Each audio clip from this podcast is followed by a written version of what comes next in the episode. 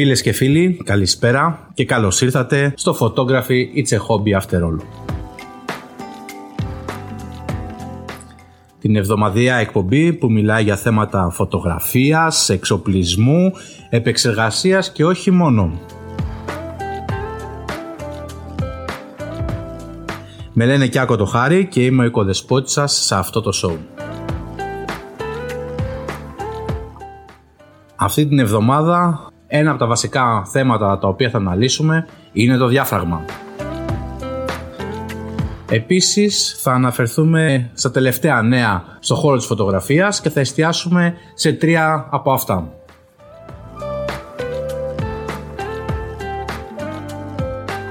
Πάμε λοιπόν να ξεκινήσουμε όσο αφορά το διάφραγμα.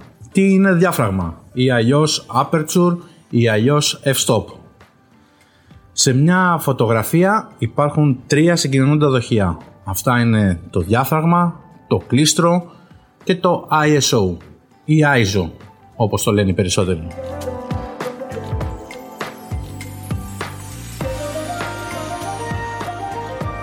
Το διάφραγμα λοιπόν είναι ένας μηχανισμός στο εσωτερικό των φανκών το οποίο αποτελείται από κινούμενες λεπίδες που μεταβάλλουν με αποτέλεσμα να επιτρέπει λιγότερο ή περισσότερο φως στον αισθητήρα της φωτογραφικής μας μηχανής. Κοινώς δηλαδή όσο μικρότερο ή μεγαλύτερο είναι το διάφραγμα τόσο λιγότερο ή περισσότερο φως μπαίνει μέσα στο σένσορα και αυτομάτως έχουμε τη φωτογραφία. Το άνοιγμα του διαφράγματος, εκτός από ότι καθορίζει την ποσότητα του φωτός που δέχεται τη φωτογραφική μηχανή, είναι και ένας από τους παράγοντες που επηρεάζουν το βάθος πεδίου.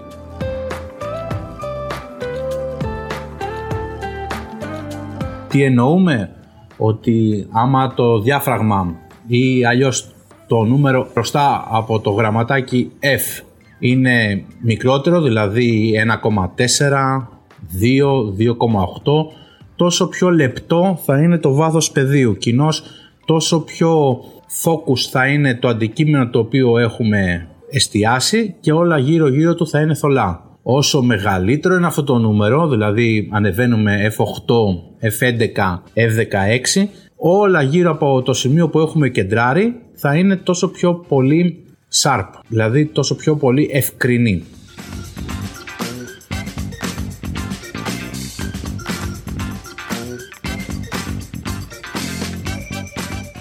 Επίσης, το πόσες λεπίδες έχει ένας φακός καθορίζει και το μπόκε που θα έχει. Δηλαδή πόσο στρογγυλές θα είναι οι out of focus περιοχές και θα κάνει αυτή τη θολάδα ή αλλιώς το μποκέ που λέμε στη φωτογραφία.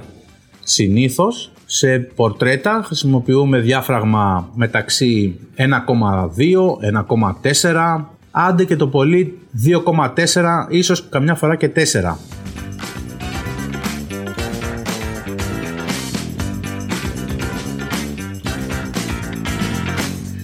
Σε αντίθετη περίπτωση, όταν θέλουμε να βγάλουμε ένα τοπίο και θέλουμε όλα να είναι ευκρινή, τότε χρησιμοποιούμε μεγάλο νούμερο, μεγάλο f-stop, άρα πιο μικρό διάφραγμα, περίπου F11, F16 και είναι όλα τριγύρω ευκρινή.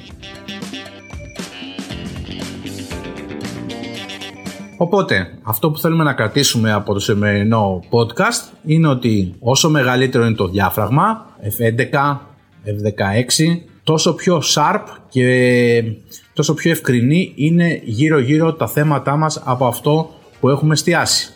Όσο πιο μικρό είναι το νούμερο, άρα όσο πιο μεγάλο είναι το άνοιγμα του διαφράγματος, 1,2, 1,4, τότε είναι πολύ μικρή περιοχή που έχουμε κεντράρει και γύρω-γύρω είναι θολά.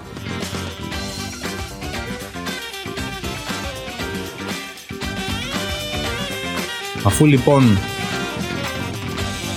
είπαμε σήμερα τι είναι aperture ή διάφραγμα ή f-stop, καιρός να δούμε και κάποια νέα στο χώρο της φωτογραφίας. Ο πόλεμος στην Ουκρανία ακόμα καλά κρατεί, οπότε τι σημαίνει αυτό για μας; Η Google μας δίνει τη δυνατότητα να τσεκάρουμε αν μια φωτογραφία είναι παραπλανητική. Όπως ε, θα έχετε ακούσει, όταν ξεκινάει ένας πόλεμος, το πρώτο πράγμα που πεθαίνει είναι η αλήθεια. Γι' αυτό μην απορρίσετε όταν κυκλοφορούν πολλές φωτογραφίες στο διαδίκτυο λέγοντας ότι είναι από Ουκρανία ή λέγοντας ότι είναι από κάποιο μέρος της Ρωσίας ή μέσα από, το, από τον πόλεμο αν είναι αληθινή ή όχι. Στην περιγραφή του podcast θα σας έχω το site. Να διαβάσετε το άρθρο. Μπορείτε να μπείτε στην Google λοιπόν να ανεβάσετε τη φωτογραφία και να σας πει άμα είναι πραγματική ή όχι. Και πώς θα σας το πει. Θα καταλάβετε αν αυτή η φωτογραφία έχει εμφανιστεί και σε κάποια άλλα site. Οπότε από εκεί και μόνο θα κρίνετε άμα παραδείγματος χάρη τη φωτογραφία την έχει ανεβάσει το CNN ε, λογικό είναι αυτή η φωτογραφία να ισχύει.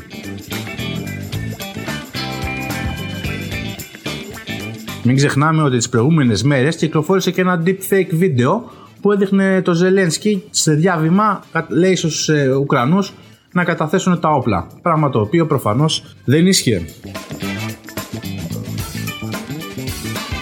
Στα άλλα νέα της εβδομάδας η On One λέει ότι τον Απρίλιο θα κυκλοφορήσει το λογισμικό της το τελευταίο που λέγεται On One Resize AI. Το κόστος αυτού θα είναι στα 82 ευρώ, θα υπάρχει link στην περιγραφή να πάτε να τσεκάρετε άμα θέλετε να το προπαραγγείλετε. και έρχεται αντιμέτωπο με τα δύο εξίσου πολύ καλά προγράμματα που είναι ένα της Topaz Labs, το Gigapixel AI και το ίδιο της Adobe που έχει μέσα στο Photoshop και στο Lightroom που το ονομάζει Super Resolution.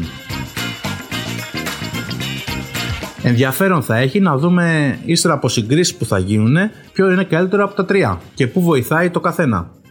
Προσωπικά χρησιμοποιώ τη στο Paz Labs, το Gigapixel AI και όχι πάντα είναι σπάνιες οι φορές που θα το χρησιμοποιήσω και θα το χρειαστώ πραγματικά.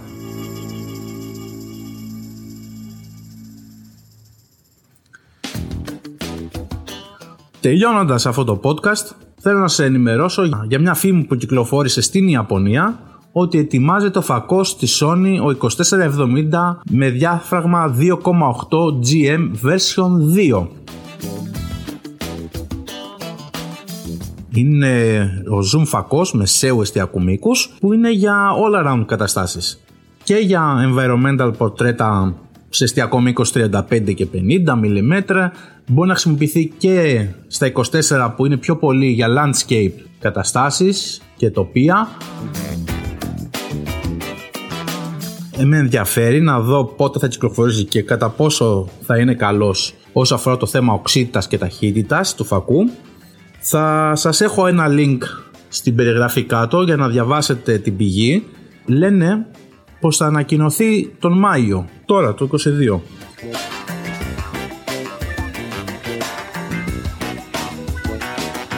Φίλοι μου, άλλο ένα podcast έφτασε στο τέλος του. Σας ευχαριστώ πάρα πολύ που ήσταν και σήμερα μαζί μας. Ανανεώνουμε το ραντεβού για την επόμενη εβδομάδα. Ελπίζω να είστε όλοι καλά. Σας ευχαριστώ που ήσασταν και σήμερα μαζί στο Photography It's a Hobby After All. Να είστε καλά, χαιρετώ.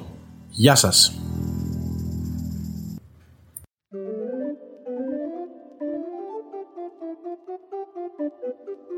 Κλείνοντας την ε, σημερινή μας εκπομπή, θα ήθελα να αναφερθούμε σε δύο εταιρείες που βοηθούν την παραγωγή αυτών των podcast. Η μία είναι η Buzzsprout. Αν θέλεις να ξεκινήσεις podcast, δεν υπάρχει πιο εύκολος τρόπος από το Buzzsprout. Δημιουργείς ένα κωδικό και αυτό που κάνεις μόνο είναι να ανεβάζεις τα αρχεία ήχου. Υπάρχει συγκεκριμένο πρόγραμμα για να σου καλυτερεύει την ποιότητα ήχου και κατευθείαν το συγκεκριμένο podcast ανεβαίνει σε όλες τις γνωστές πλατφόρμες.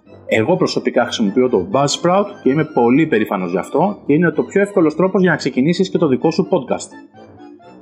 Επίσης, κλείνοντας, θα ήθελα να σας αναφέρω για το Fiverr. Είναι μια πλατφόρμα όπου διάφοροι επαγγελματίες παρουσιάζουν τη δουλειά τους. Είτε λέγεται εγγραφή blog, είτε λέγεται ε, να φτιάξουν κάποιο συγκεκριμένο logo για την επιχείρησή σου, να σου φτιάξουν μουσική, μικρά βίντεο, οτιδήποτε μπορείς να ζητήσεις, μπορείς να τους βρεις. Είναι μια ελεύθερη αγορά. Καλό είναι να πάτε να δείτε. Θα σας έχω link στην περιγραφή γιατί πολλά πράγματα είναι που δεν γνωρίζουμε και μπορούμε να βρούμε βοήθεια από αυτούς τους ανθρώπους.